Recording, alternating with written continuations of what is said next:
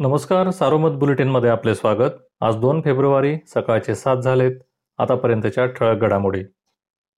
केंद्रीय अर्थसंकल्प सादर झाल्यानंतर जिल्ह्यात संमिश्र प्रतिक्रिया उमटल्या.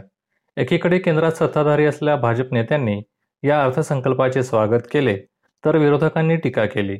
अर्थमंत्र्यांचे अर्थसंकल्पीय भाषण ऐकल्यावर हा निवडणुकीचा जाहीरनामा होता की सरकारी मालमत्ता विक्रीचे संकल्पपत्र होते असा प्रश्न पडल्याची टीका काँग्रेसचे प्रदेशाध्यक्ष तथा महसूल मंत्री बाळासाहेब थोरात यांनी केली.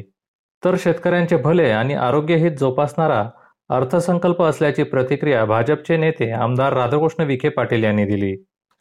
कॉर्पोरेट कंपन्या आणि औद्योगिक क्षेत्र हे सरकारचे प्राधान्य आहे हे स्पष्ट करणाऱ्या असंख्य तरतुदी अर्थसंकल्पात करण्यात आल्याची टीका अखिल भारतीय किसान सभेचे राज्य सरचिटणीस डॉक्टर अजित नवले यांनी केली.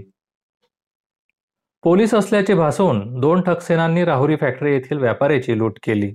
राहुरी फॅक्टरी हद्दीतील कराळेवाडी शांती चौक परिसरात ही लुटीची घटना घडली.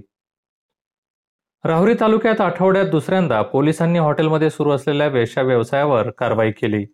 राहुरी येथील हॉटेल ऐश्वर्या येथे पोलिसांनी छापा टाकून दोन जणांसह हॉटेल चालकाला ताब्यात घेतले. यावेळी तीन महिलांची सुटका करण्यात आली. नगर शहरातील एका हॉटेल व्यावसायिकाला नायजेरियन टोळीने चौदा लाखांचा गंडा घातला होता. या प्रकरणी नगर सायबर पोलिसांनी पुण्यातून चौघांना अटक केली. हर्बल प्रोडक्ट विक्रीच्या वाहनाने या टोळीने या व्यावसायिकाला गंडा घातला होता. रेखाझरे हत्याकांडातील मुख्य सूत्रधार बाळबोठे याचा अटकपूर्व जामीन मुंबई उच्च न्यायालयाच्या औरंगाबाद खंडपीठाने फेटाळला. अनेक दिवसांपासून फरार असलेला बोठे सापडत नसल्याने पोलिसांसमोर आव्हान निर्माण झाले आहे. सोमवारी एकशे आठ जणांना करोनामुक्त झाल्यानंतर घरी सोडण्यात आले. करोनातून मुक्त झालेल्यांची संख्या सत्तर हजार दोनशे एक्कावन्न झाली.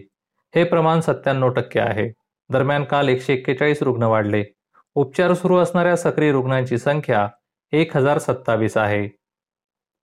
या होत्या ठळक घडामोडी सविस्तर बातम्यांसाठी वाचत राहा दैनिक सारोमत किंवा भेट द्या देशदूत डॉट कॉम या संकेतस्थळाला. नमस्कार.